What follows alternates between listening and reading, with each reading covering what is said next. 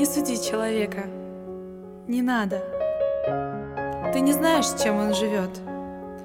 Что есть ценность его и отрада, от чего его сердце поет.